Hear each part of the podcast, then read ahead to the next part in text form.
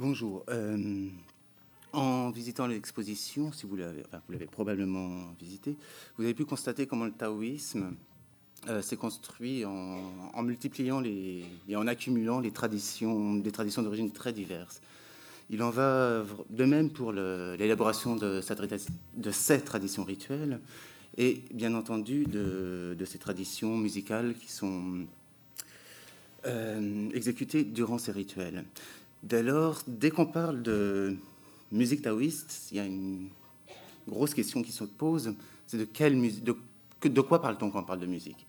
Le, rituel taoïste intègre des formes sonores extrêmement variées qui vont du, cri à la simple frappe en passant par des, formes musicales euh, qu'on pourrait nommer traditionnelles. Et on reste bien souvent perplexe devant, enfin en tout cas le musicologue reste perplexe devant le point de vue qu'il doit adopter devant, devant ces formes sonores. On pourrait comprendre euh, la musique comme ce que nous, on comprend de manière assez commune en, Occident comme de la musique, c'est-à-dire une forme audible, stylisée, pas trop parlée, pas trop bruyante, même peu. Mais faire cela, ça regrouperait sous le terme musique une énorme variété de, styles sonores, de modes de styliser la, matière audible, qui sont très différentes, qui prennent un sens très déterminant dans la signification liturgique et nous empêcherait de, rentrer dans la profondeur de la structure rituelle. Ou alors, on pourrait prendre le point de vue chinois de ce qui est de la musique, c'est-à-dire quelque chose avec un substrat pentatonique assez identifiable, des regroupements de temps en temps plein et en temps vide, c'est-à-dire des regroupements de par deux ou par quatre. Mais alors là, on se retrouvera dans la situation où on nous retiendrait du rituel taoïste comme musical une partie très minoritaire qui sont les, musiques d'accompagnement, les musiques d'introduction, les musiques de conclusion et quelques hymnes chantés à la louange de, divers dieux. Pour aborder la question de musique et rituel, donc aucune de ces deux positions n'est satisfaisante. Et la seule solution qu'on puisse euh, aborder, c'est avant même de se poser la question du musique, se poser la question du son dans le rituel. Donc, comment est-ce que le rituel génère des. L'acte liturgique, l'acte rituel génère quelque chose qu'on va entendre? Comment est-ce qu'il se. Ces différents sons, ces différentes formes sonores s'articulent entre elles. Et à partir de là, en les mettant en perspective avec la constitution même du rituel, qu'est-ce que est-ce que l'un ou l'autre des, domaines, qu'est-ce que la stylisation sonore peut bien signifier du point de vue liturgique? Donc ce soir, je m'occuperai euh, uniquement des traditions liturgiques du, centre taïwanais, des traditions qui est très très bien connue puisqu'elle a été étudiée par les par Christopher Shaper, par Michael Sazo, par Ofuchi, par John Lagerway, qui ont tous étudié avec le même maître Chen. Euh, les enregistrements que je, que je vous présenterai sont en fait des enregistrements d'un autre, d'un autre maître qui travaille euh, dans la même région que le maître Chen, c'est le maître Lin, qui a une tradition très très très proche. Vous trouverez, si vous connaissez les livres de, de Schipper Lagerwey, vous, y trouverez quelques différences, mais grosso modo, on est dans le même univers. Euh,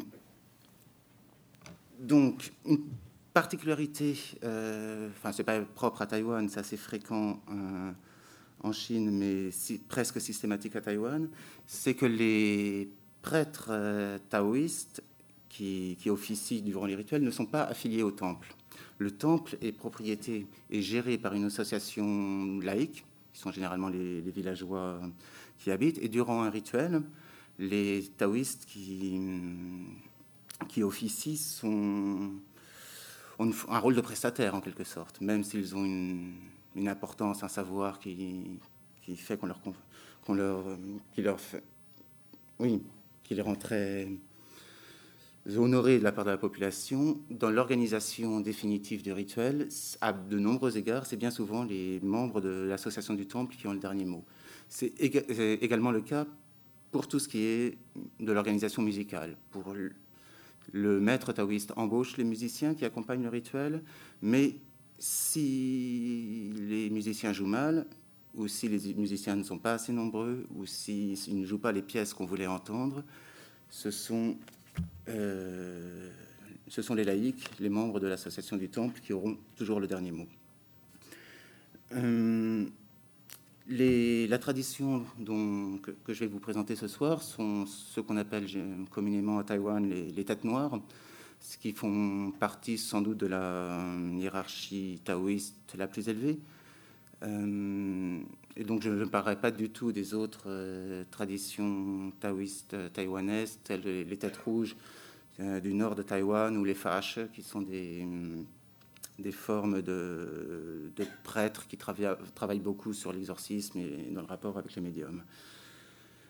Euh, dans les nombreux rituels utilisés, enfin pratiqués par les, maîtres taoïstes, et en l'occurrence les, têtes noires, euh, on trouve trois formes. Donc le rituel domestique, qui est le qui se passe au niveau de chaque personne s'il y a un problème euh, très classiquement pour les, pour les enfants, si un enfant subit un, traumatisme, on appelle un maître taoïste pour opérer une, forme d'exorcisme.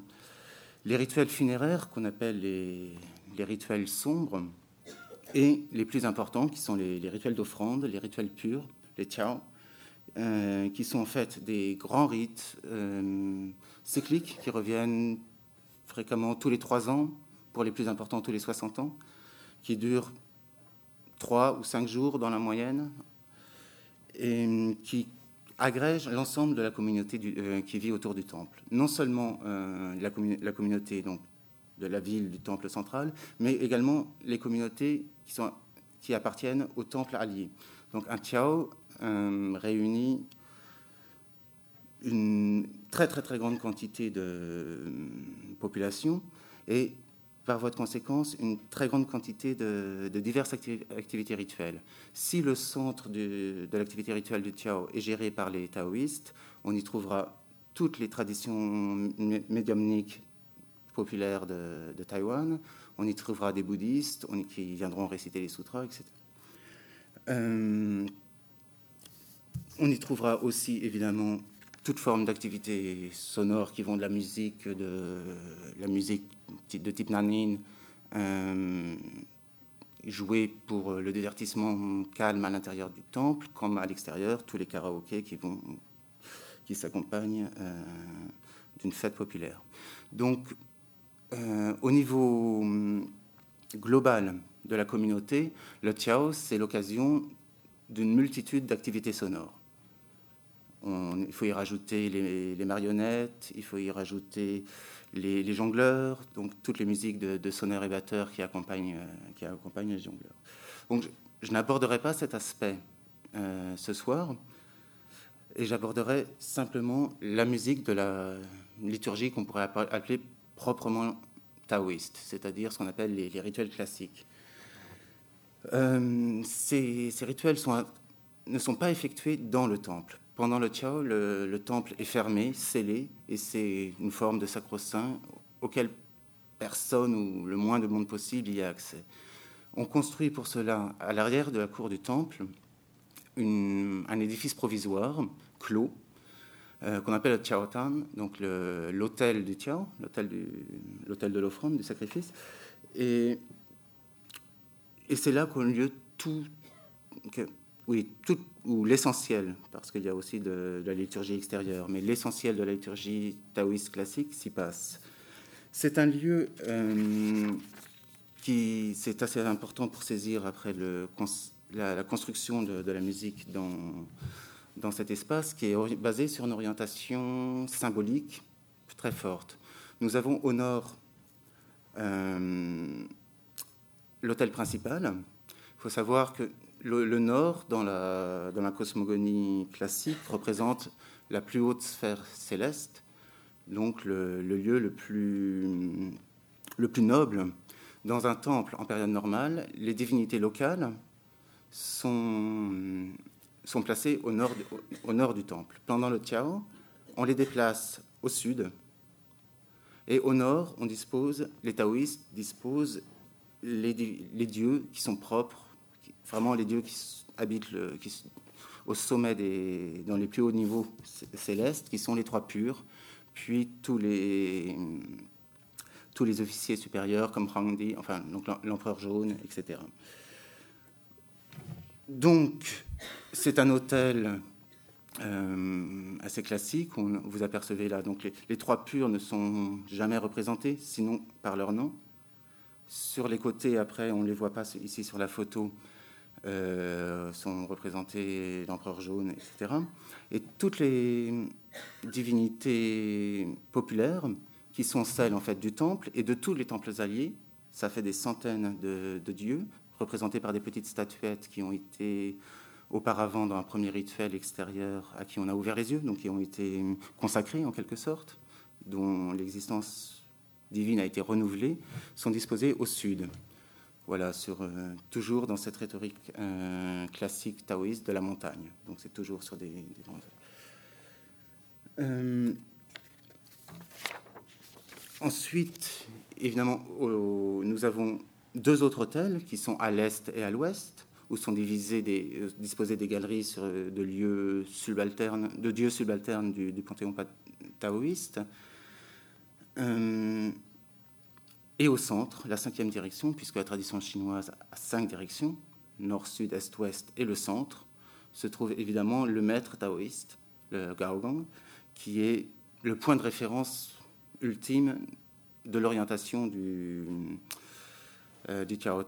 Ce qui fait que quand le maître taoïste se retourne sur lui-même et s'oriente vers le sud, il place le nord au sud, etc. Donc c'est une, une double manière de hiérarchiser l'espace intrinsèquement, géographiquement, par rapport au Panthéon, mais ensuite de re, repositionner le moment du rite dans une nouvelle géographie qui est celle du Gaogong, du maître, euh, du maître euh, taoïste.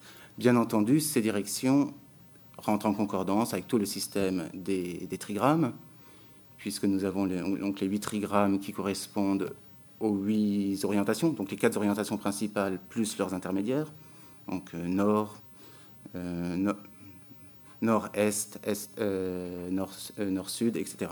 Les huit. À côté de cette géographie, on en a une autre qui est là et purement fonctionnelle, ce qu'on appelle l'avant-scène et l'arrière-scène, le Chen Chang et le Hou Chang, qui sont en fait l'avant-scène, le, lieu où opèrent les, taoïstes intrinsèquement. Euh, autour se trouvent tous les autres intervenants qui sont euh, percussionnistes, musiciens et, représentants des communautés. Il faut savoir que ces rituels-là n'ont aucune euh, vocation publique et que le seul lien opéré entre les communautés qui financent ces rituels et l'activité rituelle elle-même sont le brûle, le, le brûle encens, le brûle parfum du temple qui est transporté à l'intérieur du, du Chaotan et les, dignitaires de la communauté qui ont payé généralement relativement cher, qui ont financé très, fortement l'organisation du, du Tiao, et qui, pendant les cinq jours de, rituels non continus, assistent aux cérémonies. L'intérêt pour les représentants que l'on voit ici à, à, gauche, pour les représentants, est pas seulement euh, honorifique. Pendant le rituel, on, lit devant les dieux des mémoriaux des, actes de mérite où figurent tous leurs noms. Donc, il y a l'intérêt du, du Tiao pour les dignitaires et évidemment la, le renouvellement de leur position comme chef de la communauté, mais également leur euh, confirmation euh, auprès des mondes célestes. À côté de ces représentants, tous les autres membres présents dans le Tiaotan sont des gens qui sont immédiatement concernés par la réalisation du rituel. D'abord, nous avons les musiciens, qui sont, donc quand je dis musiciens, j'entends mélodistes, qui sont toujours disposés à l'est. Un mélodiste qui sont engagés par le, comme j'expliquais tout à l'heure, engagés par le, maître taoïste, et toujours polyinstrumentiste. Dans la tradition que, que je vous présenterai ce soir, on a classiquement deux hautbois, deux swans, un héros, donc la, classique vielle à, deux cordes, et un chin-chin qui est un luth à manche frettée à trois cordes. Euh, les musiciens, c'est une particularité des traditions taïwanaises, sont toujours laïques. Et c'est assez important pour la structure musicale, le déroulement euh, de, des structures sonores. Je vous en parlerai plus après.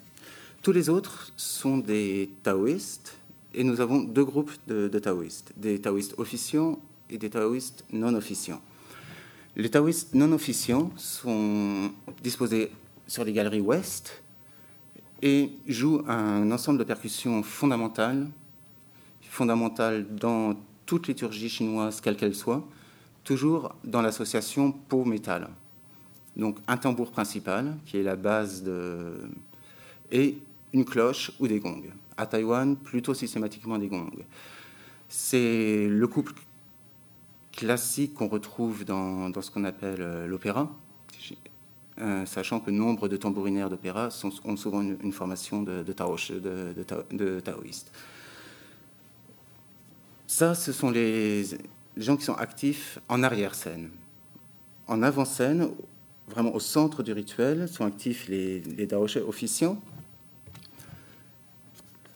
euh, et qui sont en fait donc le maître taoïste, qu'on voit ici euh, tout à gauche, euh, ayant disposé la, flamme, puisqu'il est, c'est un moment du rituel où il est habité par le Tao, donc par la, par l'un, enflammé par le, par, l'unique.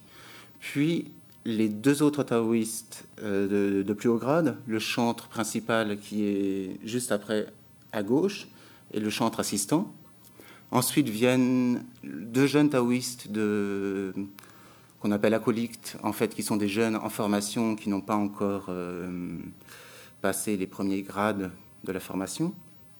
Et enfin, tout à droite, viennent deux, autres qui sont des premiers grades. D'abord, le gardien de l'encens, qui est tout à droite ici, et caché derrière le, le, le meneur de la troupe, qui a pour fonction essentielle, de, durant les circumambulations et durant les processions, de mener et de diriger euh, le mouvement des, prêtres.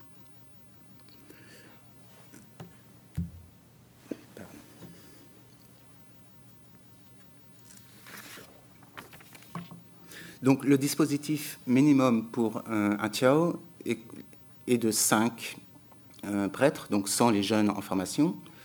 Puis chaque rituel se combinera avec un, trois, cinq euh, religieux. Hum, les vêtements, puisque c'est ce qui distingue principalement au niveau visuel les officiants des non-officiants, donc le daopo, les robes liturgiques, sont liés au grade et pour le gaogong à l'heure de la journée au type de rituel puisque une des grandes fonctions du rituel est d'envoyer des, messages, hein, dans cette grande tradition de, la communication écrite avec l'au-delà. Et les messages portent une couleur euh, distincte selon l'heure de la journée. Donc vert ou rouge en fonction qu'on soit le, le. En correspondance, le Daopo du, du Gaogong, du maître taoïste, euh, changera. En dehors de, L'autre spécificité de, l'avant-scène, et qui est liée à l'autel, sont les instruments rituels utilisés par les, par les prêtres taoïstes.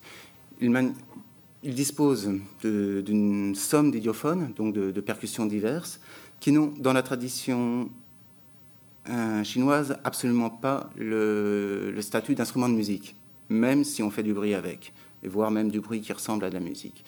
Euh, on les appelle faci, donc euh, les instruments littéralement de la règle, donc par extension de, de l'ordonnancement et, donc du rituel.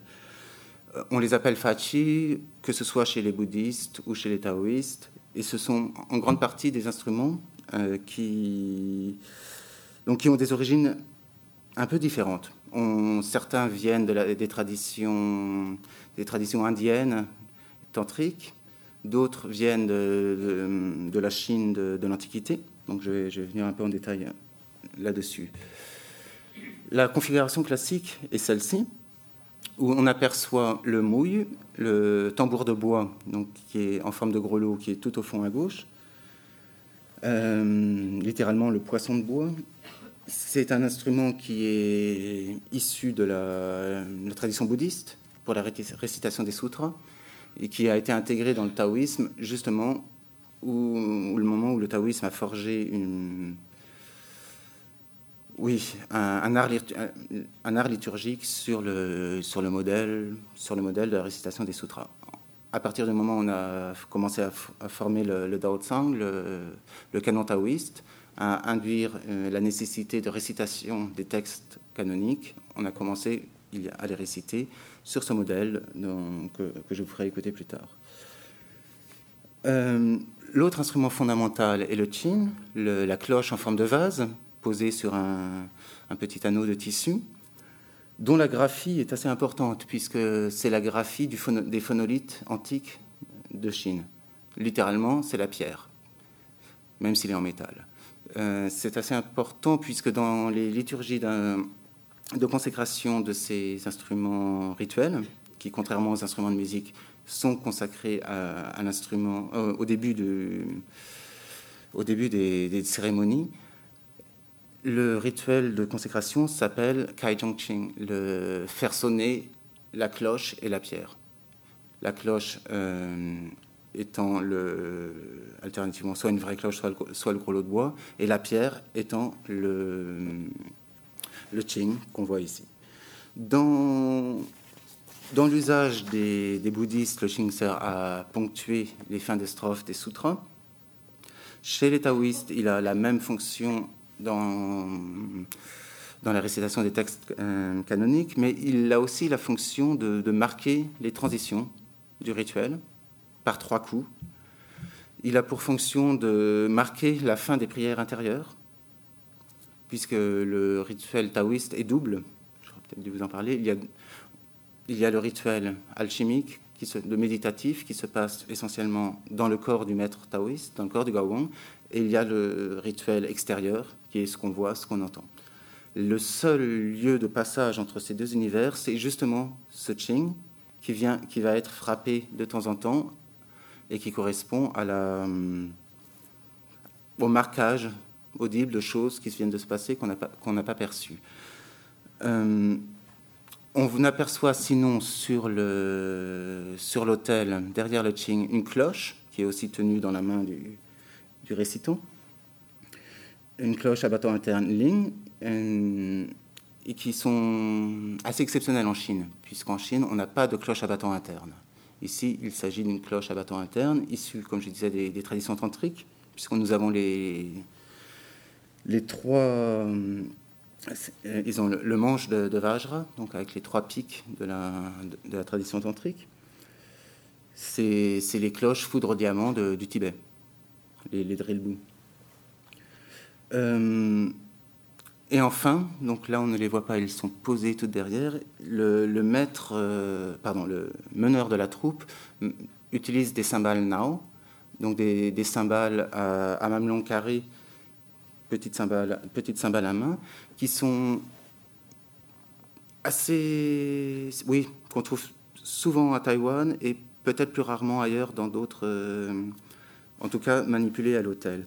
Ce qui est intéressant, c'est de voir que dans la cymbale est avant tout l'instrument de procession.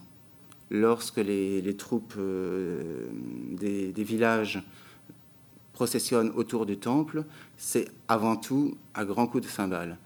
Ce n'est pas pour rien que c'est le meneur de la troupe qui dirige les circumambulations dans le Tiaotan qui manipule ces mêmes cymbales.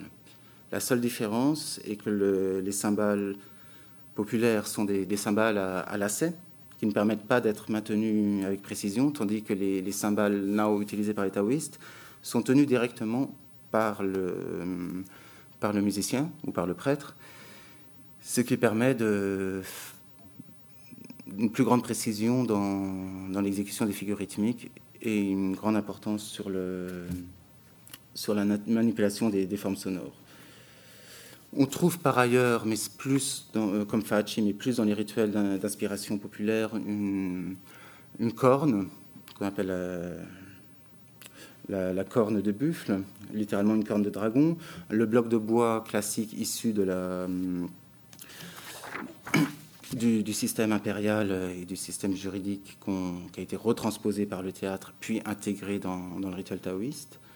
Et enfin, en ce qui concerne les fachi euh, qui ont eu un impact sonore, toute une somme d'instruments qui n'ont absolument pas de visée organologique, musicale, ou pas destinés à faire du bruit, et qui sont utilisés comme tels, notamment un objet très important pour le maître taoïste, qui est l'épée.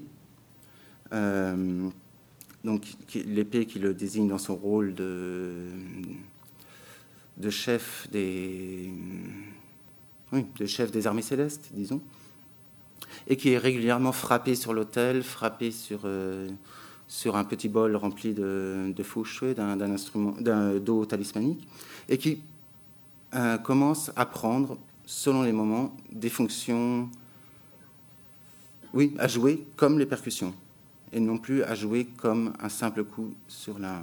Donc c'est sur cette organisation que je voudrais maintenant vous, vous faire écouter ces différentes formes sonores. Donc pour résumer, j'ai une petite... Euh, voilà, donc le, la disposition est grosso modo celle-ci.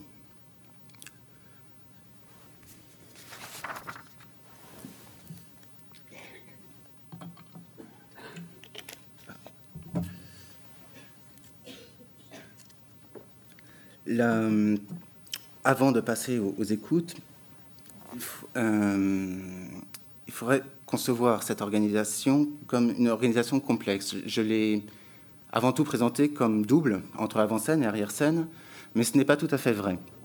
Le, centre de la liturgie est exclusivement la, ce qu'on pourrait appeler idioliturgique, lié à n'a pas de référence de domestique, disons, euh, puisque on y porte la robe liturgique, on y joue des instruments même s'ils ne sont pas proprement, toujours proprement taoïstes, sont issus de liturgies différentes. Euh, mais tandis que les instruments de musique sont des laïcs, jouent des, instruments à hauteur déterminée, alors que tous les, tous les fachis, les instruments rituels sont des idiophones, des percussions. Euh, mais entre ces deux extrêmes, on a un groupe très intéressant, qui sont les percussionnistes, qui sont des prêtres, sans robe liturgique, qui joue des instruments de percussion et jamais, des instruments mélodiques. Donc en fait, la première approche pour comprendre un peu le, le, sens de la musique dans le rituel est certainement de concevoir deux extrêmes. Un extrême purement musical en termes chinois, c'est-à-dire des hauteurs bien identifiables, des répertoires pentatoniques. De l'autre côté, un, centre idioliturgique où aucune, euh, ne, à part le chant des prêtres, aucun instrument n'est reproduit ce modèle. Et entre les deux, ce pont très important qui est joué par les, euh, les prêtres non officiants aux percussions. Donc, je l'ai évoqué à l'instant, un peu, avant, une des caractéristiques principales de la liturgie taoïste, c'est le texte, le texte écrit, et la communication par la transmission de mandements et de mémoriaux. Au-delà du texte, c'est évidemment toutes les paroles, qu'elles soient les murmures, les formules secrètes ou tout simplement les airs de louange. Toutes ces différentes formes d'expression vocale, on, pourrait, les classifier en plusieurs catégories. Disons lire, d'où citer, euh, réciter, psalmodier et chanter, pour les trois grandes catégories. Lire étant une déclamation pas trop stylisée du texte, la récitation étant une récitation monocorde mais sur pulsation isochronique, sans regroupement de battues régulières, que ce qu'elle soit à deux ou à quatre, jamais à trois, puisqu'on n'a pas de. Enfin, les taoïstes le font de temps en temps, mais on a normalement en Chine pas de, pas de musique à trois temps, seulement en Corée. Euh, la psalmodie étant, exploitant très clairement des modèles mélodiques à substrat pentatonique, mais détournant systématiquement les sensations de regroupement de battus à, deux ou quatre. Et enfin le chant, qui est très clairement de la musique mm, classiquement, traditionnellement chinoise, des, hauteurs bien définies et des, mesures de deux ou quatre temps. Euh, commençons par écouter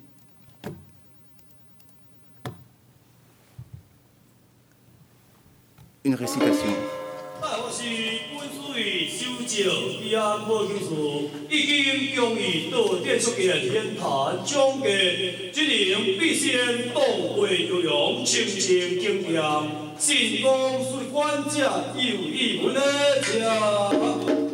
由今九皇坡的大将军庆秀勇。灵魂歹啊有仙坛三的河自清香，酒五星自花水，烟雨纷飞地水后尘，四气拢情，万年感激君的。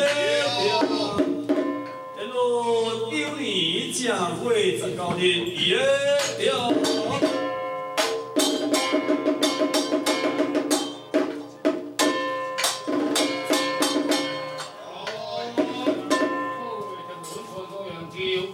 当归文学馆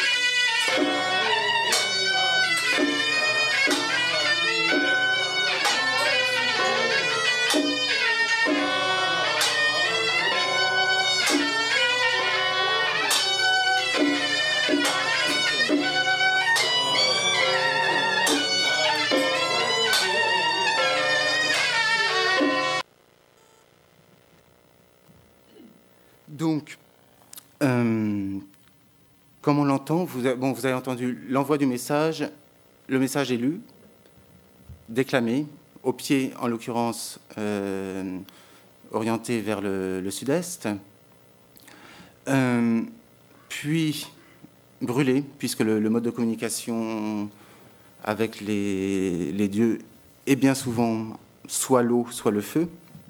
Le, et dans cette liturgie-là, quasiment systématiquement le feu. Et l'envoi, le moment de l'envoi est accompagné par un chant, euh, accompagné par la, en l'occurrence par la swan.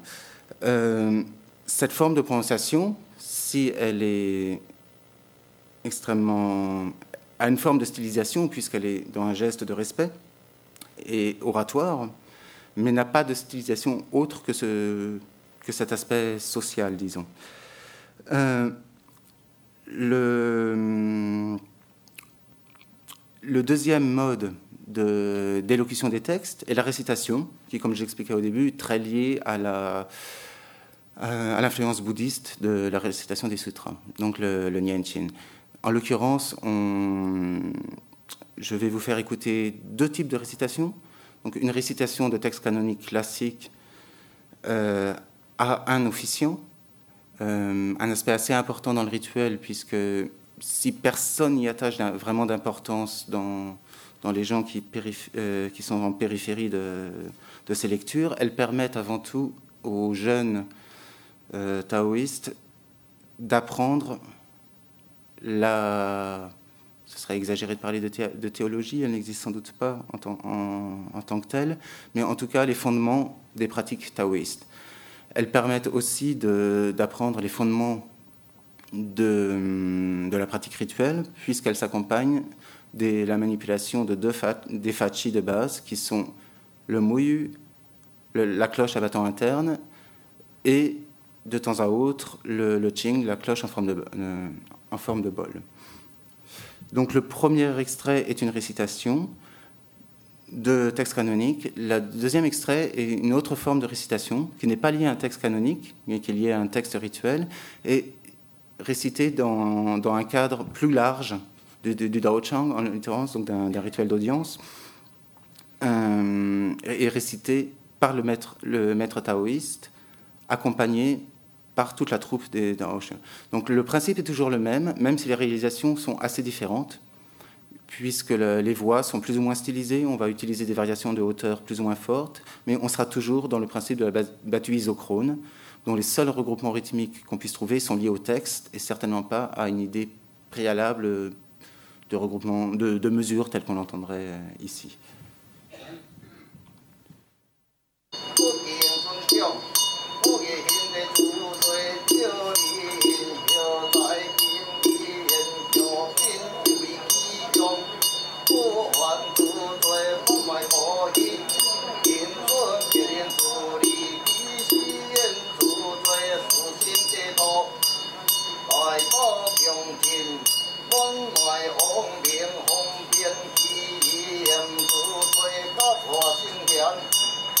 泉州通德将财捷，衣食不为饥俭。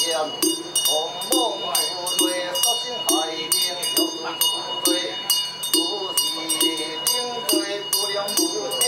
一肩化掉香火，天啊元宵庙好，元中元，天降炎尊，福气啊！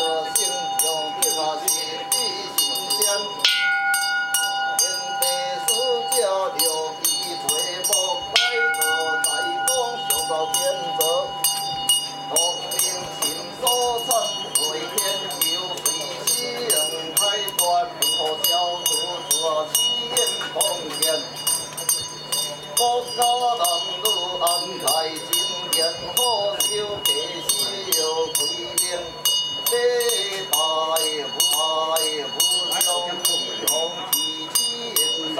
唯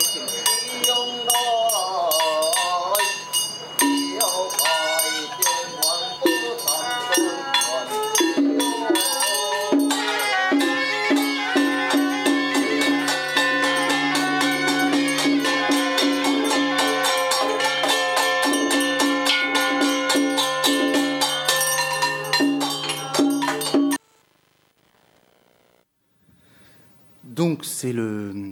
je viens d'expliquer ce qu'il en est, vous saisissez bien comment la double valeur du ching, de la cloche, qui conclut les dernières strophes du canon, mais en même temps sert d'appel aux musiciens qui vont, puisque la lecture dure euh, une petite heure, euh, les, des musiciens qui vont réapparaître au moment euh, lorsqu'ils entendront ces trois cloches et se réinstaller pour chanter l'hymne, conclusif. Les transitions se font toujours de manière très intriquée, et de telle sorte qu'au début, il est très très très difficile de saisir comment on passe d'une forme à l'autre. On a, bon, j'ai pas eu trop euh, l'occasion là de, vous faire écouter les transitions, mais on a entendu les premières notes, les, premières battues de l'hymne de fin, et avec le moyu qui de, qui de, son classique, de sa classique battue isochrone, avec le dédoublement à la cloche, se met à, à jouer la battue de l'hymne qui va venir, pendant que les musiciens s'accordent, et puis petit à petit, ça se construit comme ça. La deuxième euh, mode de récitation, c'est celle en gros effectif, donc, vous entendrez les, les différences et similitudes.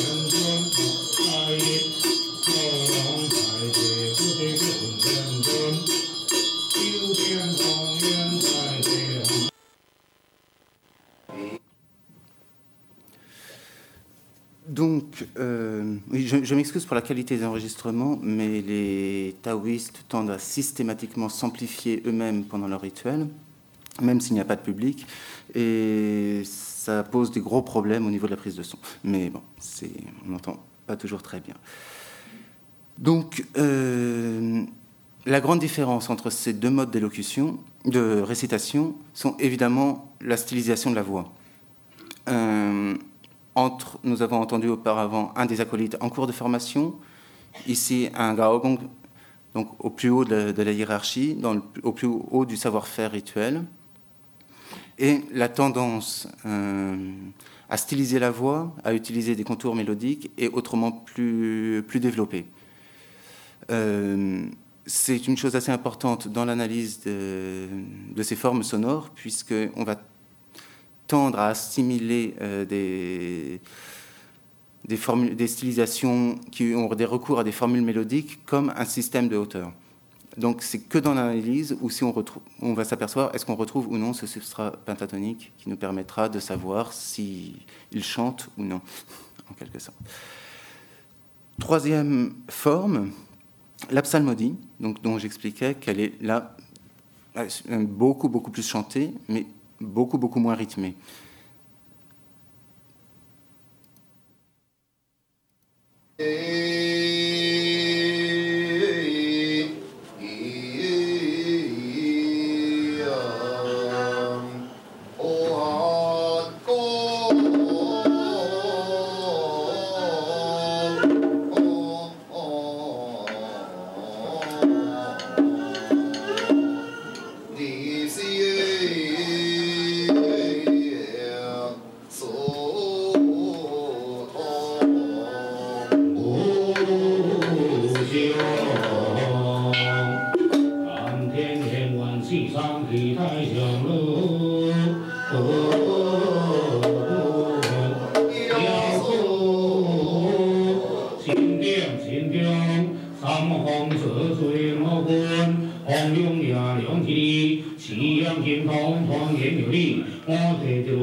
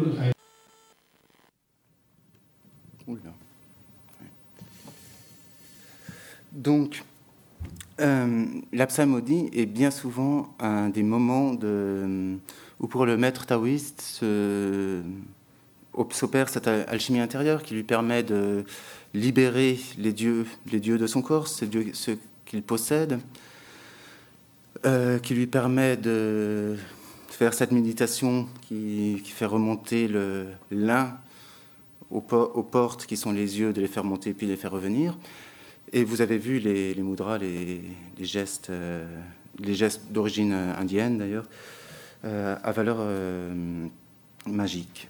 Euh,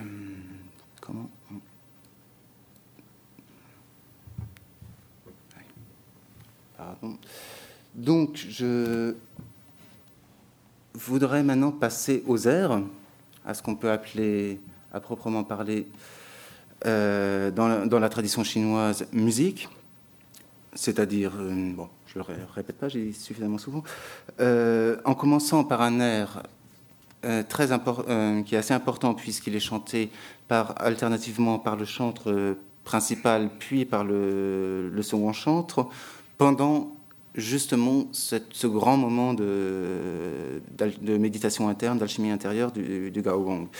La seule chose qu'on en, en, perçoit de la part du Gaogong, c'est le grincement de dents qui est assez caractéristique de, des pratiques taoïstes. Euh, le vrai rituel se passe à l'intérieur du Gaogong et tout le monde regarde le chantre chanter. Vous verrez malgré tout que c'est un chant très très très long, très très proche de la euh, psalmodie. C'est simplement les structures internes musicales qui permettent de les distinguer. Euh, et cette manière de poser en avant quelque chose pendant que la chose importante se passe ailleurs est une chose assez fréquemment pratiquée chez les maîtres, chez les maîtres taoïstes.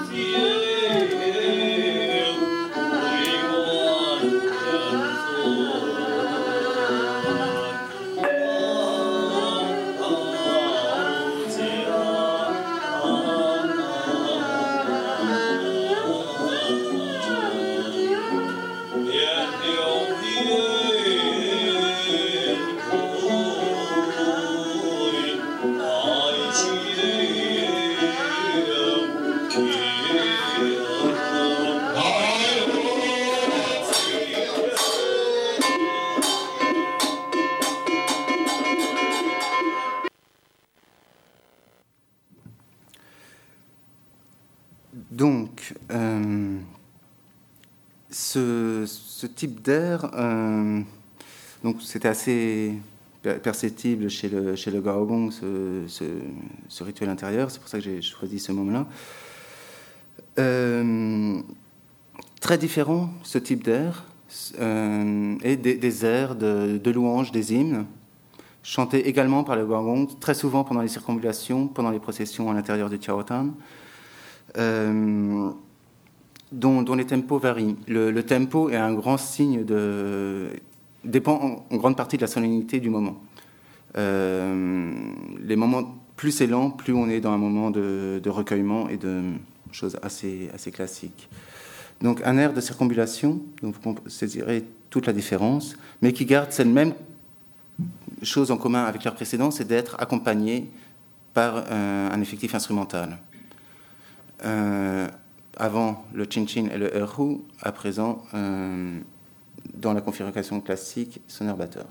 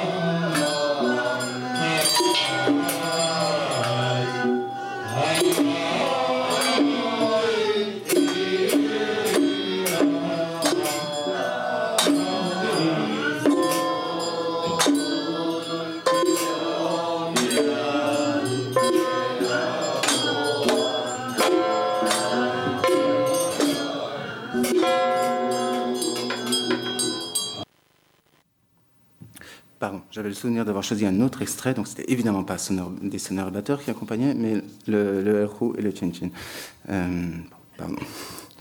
Euh, une chose assez particulière dans tous ces airs, c'est que les fachi, les instruments rituels, se mettent, commencent à être manipulés d'une manière totalement atypique pour des, pour des fachi. Si vous avez bien regardé le, ou écouté le mouille, il n'effectue plus du tout sa fonction de battu isochrone, mais se met à battre à 4 avec des. en faisant plus vite. Mais en battant le, 1, puis le 3-4, ou alors en marquant bien la structure de quatre temps. De la même manière, les cymbales sont jouées ici comme des instruments de musique, c'est-à-dire qu'elles ont aussi une fonction de subdivision du temps et d'articulation du temps selon des figures rythmiques et des, modèles préétablis euh, sur des formules rythmiques. En fait, elles font exactement la même chose que ce que font les, percussions de, de l'arrière-scène. Dans le premier air, vous aurez peut-être pu entendre que le rôle de chin, qui était de marquer la fin de la strophe, a été joué par une des percussions de l'arrière-scène. Donc c'est là tout le plan, et c'est pour ça que au début j'insistais sur le rôle euh, intermédiaire ou d'articulation de ces percussionnistes d'arrière-scène, qui sont des religieux non officiants, qui est d'articuler, de faire le passage entre ces formes musicales et ces formes non musicales sur des instruments rituels.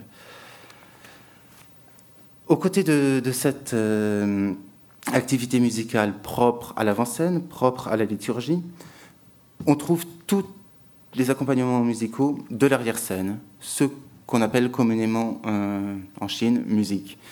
Euh, il s'agit en l'occurrence toujours d'air populaire.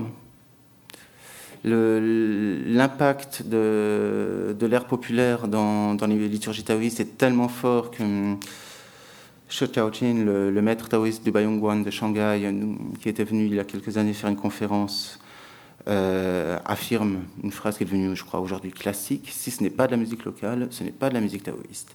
C'est ce qui fait que tous ces répertoires-ci, à, Taïwan, on jouera du Baiguan ou du Nanguan, qui sont le Baiguan étant la dénomination classique de, la musique populaire, musique à deux hautbois et batteurs, ou du Nanguan, qui est la musique classique de cours, euh, chanter sur des instruments plus doux, généralement sur un erhu ou, et un luth.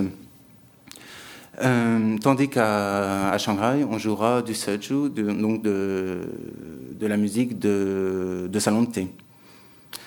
Euh, sur les exemples que j'ai choisi de vous faire écouter, j'ai choisi pour. Euh, j'ai d'abord choisi un air d'introduction pour vous montrer un peu comment l'introduction du Dao Chang, où se passe où c'est l'entrée sur, euh, sur l'air rituel des, des prêtres, où l'on commence par de la musique d'introduction pour attendre que ça commence, et tout d'un coup, le répertoire proprement liturgique vient s'intriquer. Le, deuxième exemple, c'est l'accompagnement d'un rite très célèbre qui est le, le moment où l'on scelle les rituels à la fin de la première journée des cérémonies pour en, chasser et interdire l'accès aux mauvais esprits.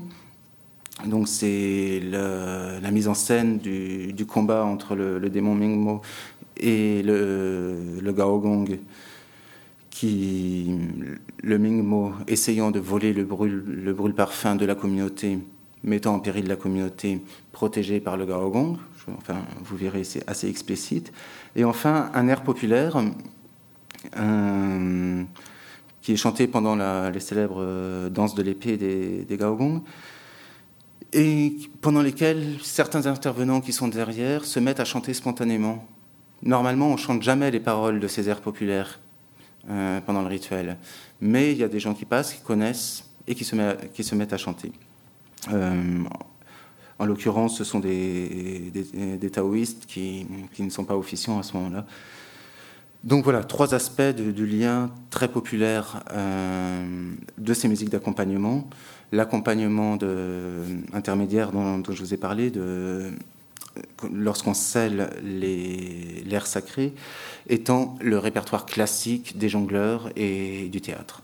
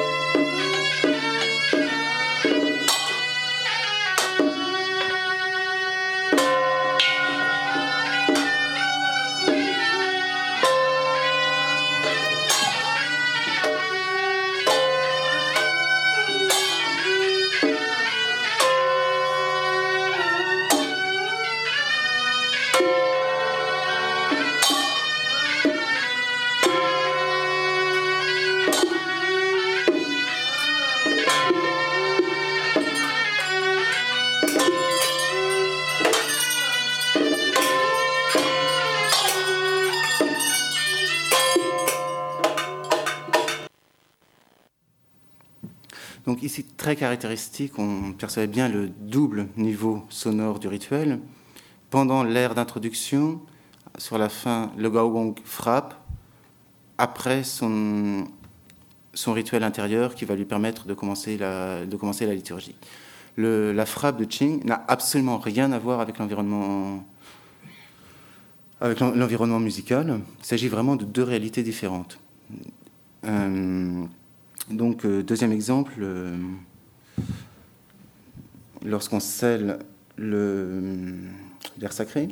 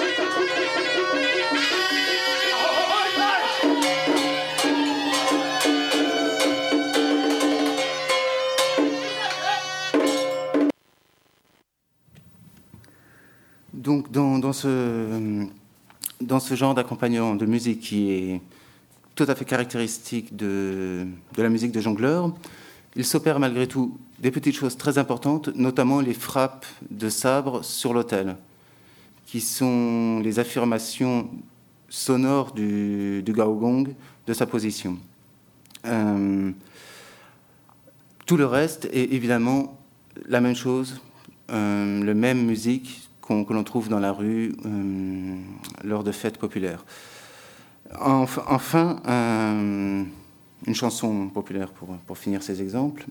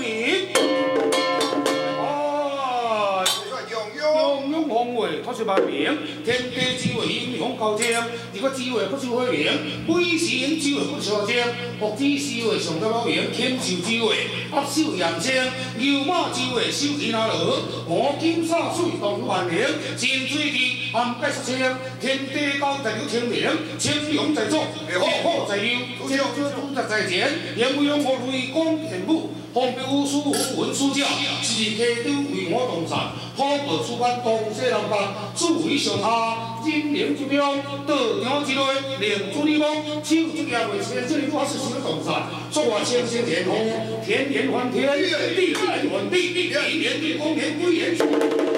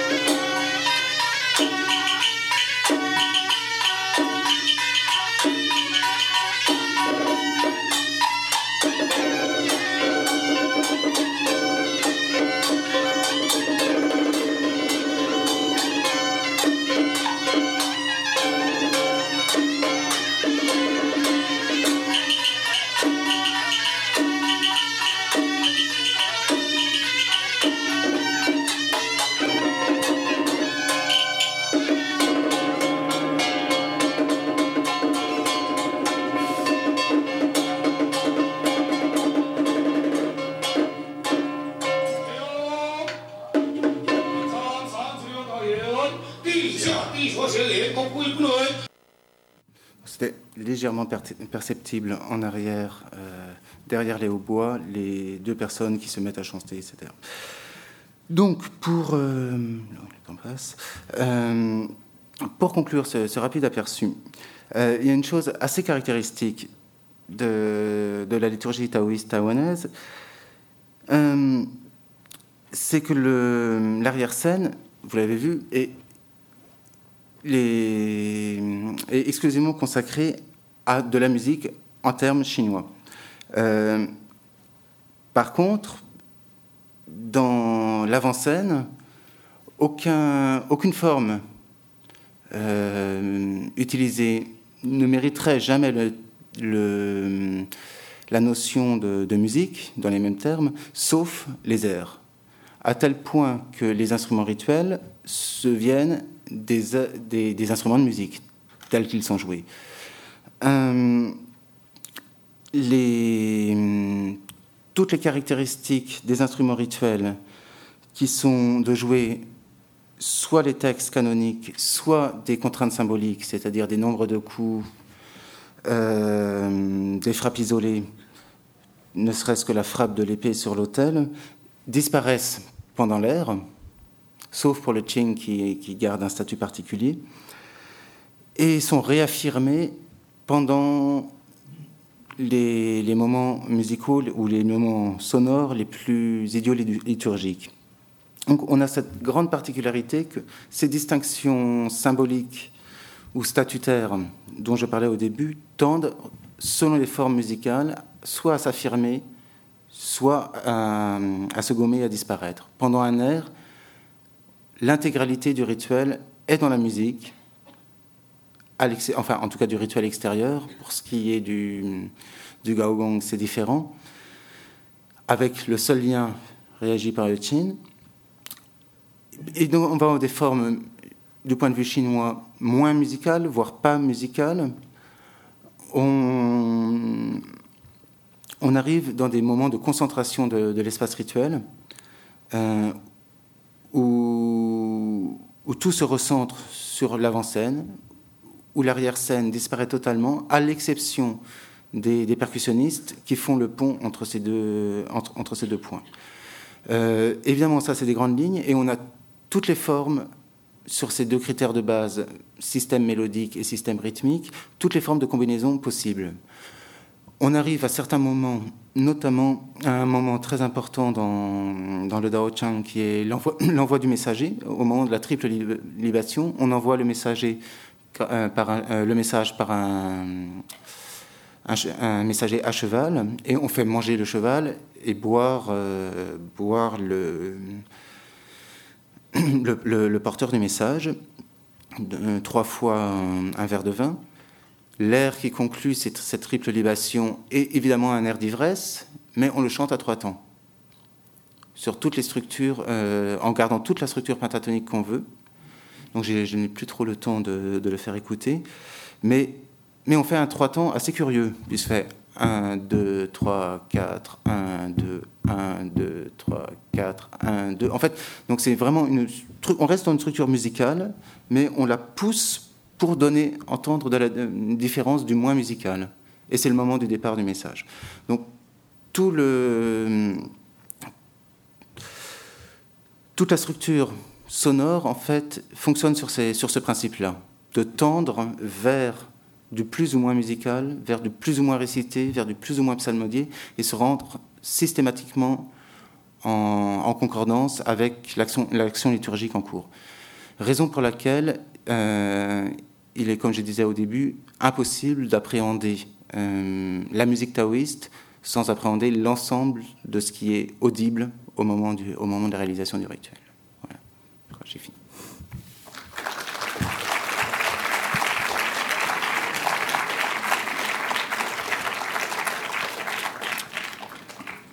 Bonsoir, merci pour euh, votre exposé qui était très concentré et très clair en même temps. Euh, je vais vous demander, étant donné que vous avez dit que les différentes formes musicales à l'intérieur des différents rituels taoïstes euh, dispersés dans, la géographie du monde taoïste étaient quand même pas comparables ou assimilables les unes aux autres, est-ce que malgré tout, il y a une communauté de, dans le catalogue des, des cellules rythmiques et des cellules intervalliques qui type vraiment la musique comme taoïste? Parce que là, j'ai identifié, pardon, juste avant que vous répondiez, j'ai identifié des, des, séries de, de, mm -hmm. de, cellules rythmiques qui sont quand même relativement euh, génériques. Quoi, ah, bah, qui sont complètement génériques, oui. Euh, de la musique proprement taoïste, non. Euh, il y a des airs, quelques airs qui sont partagés dans plusieurs régions mais tout simplement parce qu'ils ont, voilà, ont voyagé. Les, les um, taoïstes de Wuxi qui arrivent à Shanghai euh, apportent leurs airs de, de Wuxi et on a de la musique de Wuxi à Shanghai. Mais, mais dès qu'on est dans le musical, on est dans de la musique on ne peut plus standard. C'est quand on est sur des formes, euh, alors là j'ai musical du point de vue chinois, j'entends. Euh, quand on est sur des formes vraiment, moi j'aime bien utiliser le mot idiot-liturgique, enfin quelque chose qui serait propre à la liturgie, alors là on est vraiment beaucoup plus dans, la tradition familiale du prêtre. de, quel type de transmission, de quelle école. Euh, mais c'est jamais proprement taoïste. Non. Il ne me semble pas. Et sinon, juste une deuxième, je ne vais pas, pas dire le micro trop longtemps, mais une deuxième question. Est-ce qu'il y a une explication euh, historique, par exemple, ou symbolique, ou religieuse, pour euh, éviter le trois temps ou autre d'ailleurs? Euh, bah, Là, c'est une question qu'il faudrait poser à tous les Chinois, à tous les Japonais, à tous les Vietnamiens, sauf aux Coréens. euh, D'accord. Euh, non, c'est un fait culturel euh, qui concerne toute la musique, quasiment toute la musique d'Extrême-Asie. Mm. ça, c'est curieux. Quand même. Est-ce que ça pourrait être lié à la prosodie Non, non, non. Là, c'est pourquoi est-ce qu'on a du mal à faire des, des 7-8 en Occident? Oh non, pas alors, alors, que non, non, mais c'est une manière de dire. Euh, Moi, je suis complètement profane.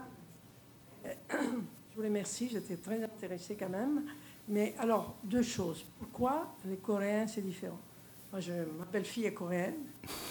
Je, je, veux bien comprendre s'il y a des différences culturelles qui ont porté à ça, ou bien c'est comme ça. Et deuxième chose, alors pour une profane comme moi, peut-être je ne devais pas venir à la conférence, mais j'ai quand même. Euh, vous m'avez donné les coups d'aller plus loin parce que j'étais à Taïwan et j'ai participé à quelque chose, euh, une cérémonie où j'ai trouvé quelque chose qu'on euh, a vu là. Et, je voudrais savoir, hein, vous parlez à un certain moment de musique. La musique, vous avez une distinction très nette entre ce qui est la musique, ce qui est cataloguer musique et le reste que vous avez expliqué. Alors pour une profane, est-ce que vous pouvez dire demander plus pour m'ouvrir sous cette distance Pourquoi vous parliez de la musique dans ces termes? Euh, alors pour commencer euh, avec la musique coréenne, euh, je ne suis absolument pas musicologue de la musique coréenne, je ne saurais pas répondre. C'est des questions vastes. Pourquoi des formes, certains types de langages musicaux se développent et d'autres non?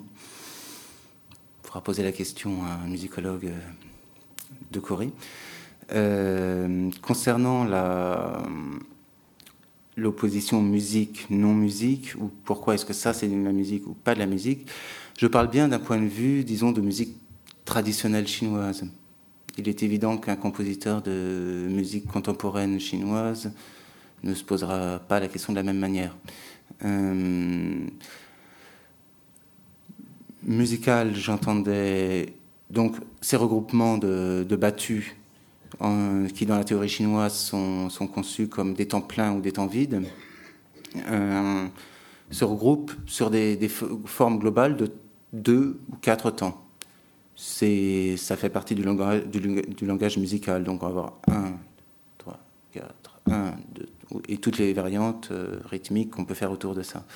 Mais on aurait un Quant au système de hauteur, ben, on est dans, la pentatonique classique euh, chinoise, avec, euh, avec ces, donc euh, c'est c'est de la pentatonique pas seulement à 5 à cinq, hauteurs, mais bien à 7 diatonique, avec un substrat structurel qui est à 5 et 2 degrés qu'on appelle les piennes, 2 degrés mobiles. Donc la structure de la musique chinoise, son langage profond, c'est vraiment celui-ci. On entend définitivement un air, quand on a justement euh, une forme de modulation. Enfin, c'est un, très, un très mauvais mot, mais un changement d'état de la pentatonique, justement où, le, pienne change. Euh, et c'est à ça qu'on reconnaît, à ce genre de, choses, qu'on reconnaît vraiment de la musique. Enfin, dans ces termes-là, c'est-à-dire qu'elle est dans, elle opère dans ce, analysable en ces termes-ci. Tout le reste n'est pas malheureusement pas analysable en ces termes-ci. Sinon, ce serait beaucoup plus simple.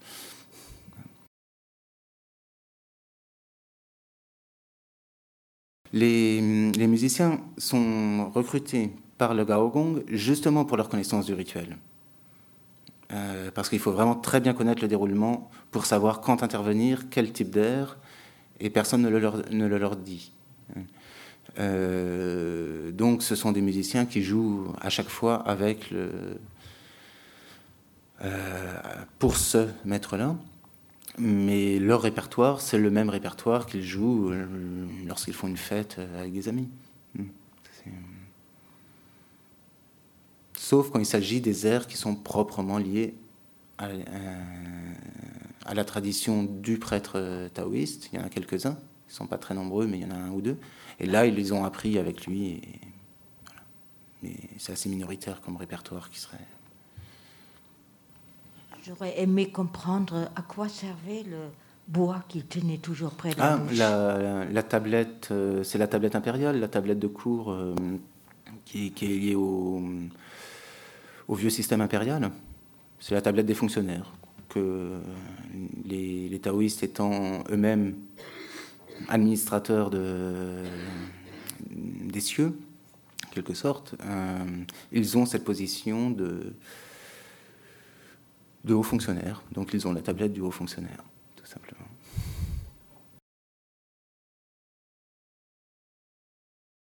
Les premières connaissances qui sont la, la lecture des textes canoniques, elle est, elle est, elle est d'emblée pour les, pour les jeunes qui sont en formation.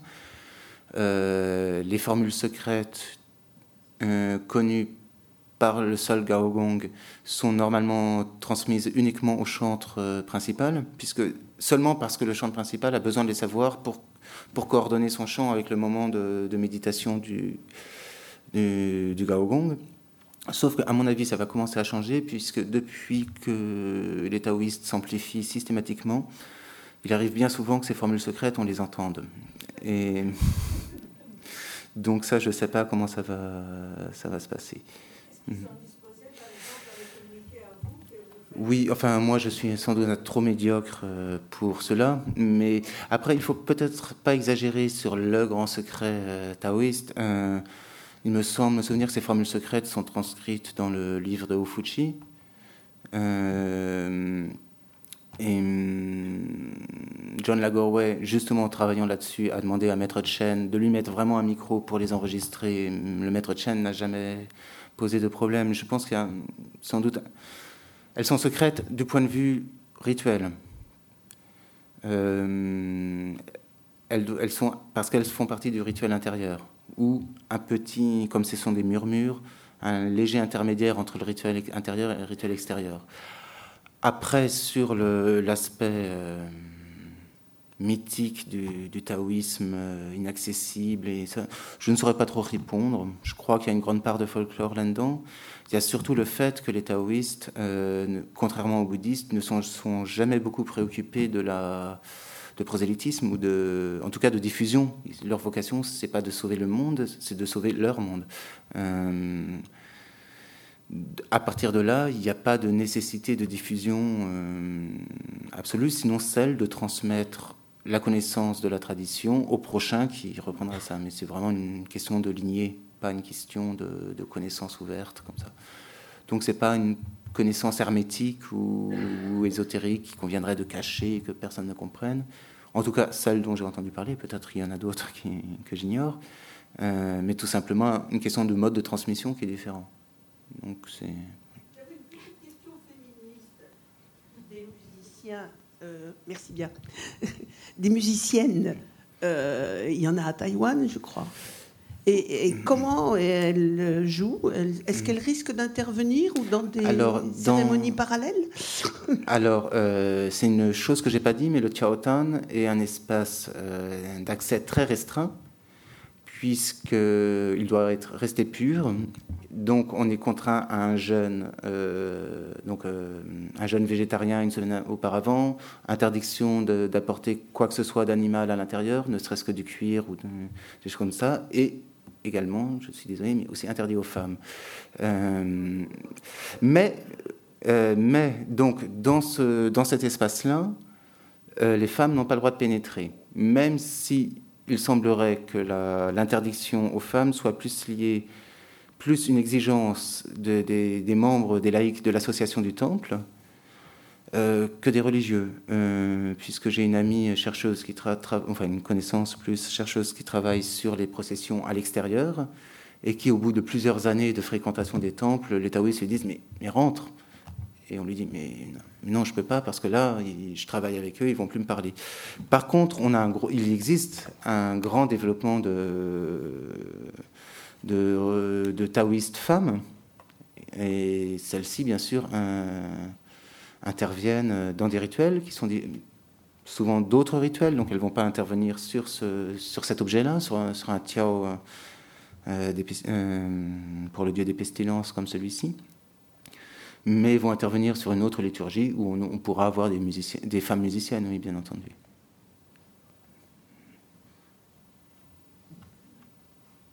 Si j'ai bien compris, euh, vous avez parlé euh, pour le taoïsme tantôt de folklore, tantôt de rituel. Si vous dites euh, rituel, moi je sous-entends religieux.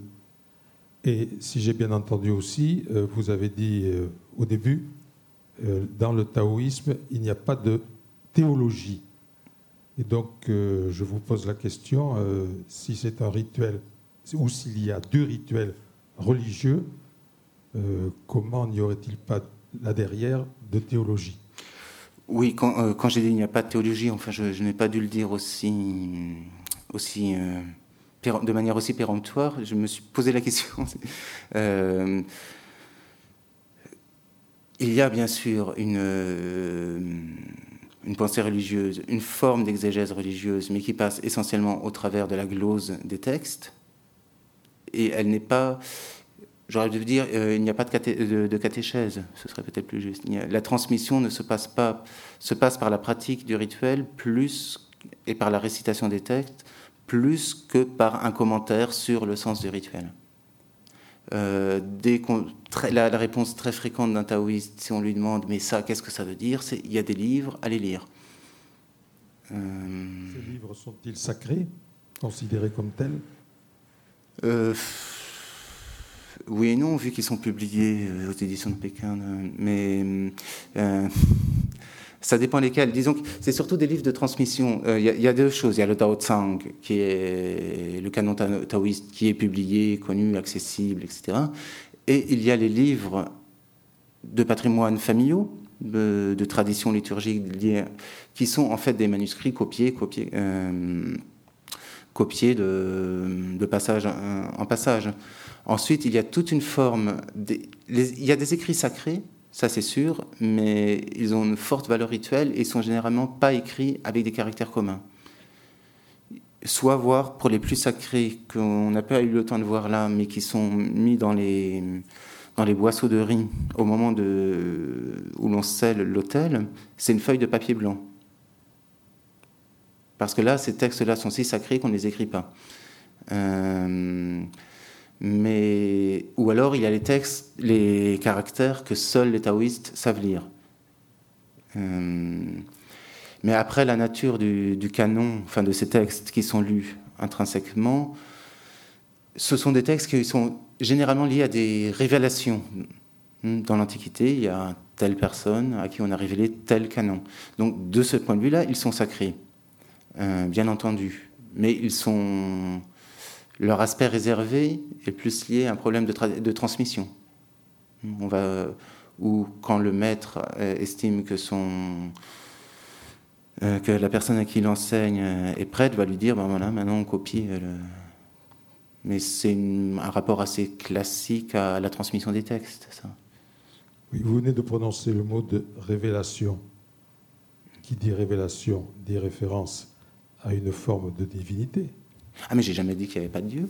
Ah, si je dis qu'il n'y a pas de théologie, c'est qu'il n'y a pas de, euh, il a pas d'exégèse sur la, euh, sur le, sens du rituel. Euh, mais j'ai pas dit qu'il n'y avait pas de Dieu, bien au contraire. Ah, quand j'ai entendu il n'y a pas de théologie, j'ai compris qu'il n'y avait pas de Dieu. Ah oui, non. Pardon, c'est un, un, un, grand malentendu. Il y en a beaucoup. Est-ce que ces musiciens jouent aussi dans les théâtres de rue? Euh, Le cas échéant, oui, oui bien sûr. Euh, et euh, voire même les, les taoïstes eux-mêmes, puisque les taoïstes sont quand même des... Dans leur formation de prêtre, la musique est très importante. Ils sont tous capables de jouer tout ce qui se joue, quel que soit l'instrument. Très fréquemment, on voit même un taoïste euh, qui n'est pas occupé par le, service trouver un instrument et se mettre à jouer avec les, euh, musiciens laïcs. Donc il n'y a pas de restriction. Et bien sûr, ce sont des musiciens, s'ils ne sont pas. Enfin, c'est des musiciens qui jouent tous les jours, donc euh, ils jouent partout, on a besoin de musiciens. Merci. Merci, bonsoir.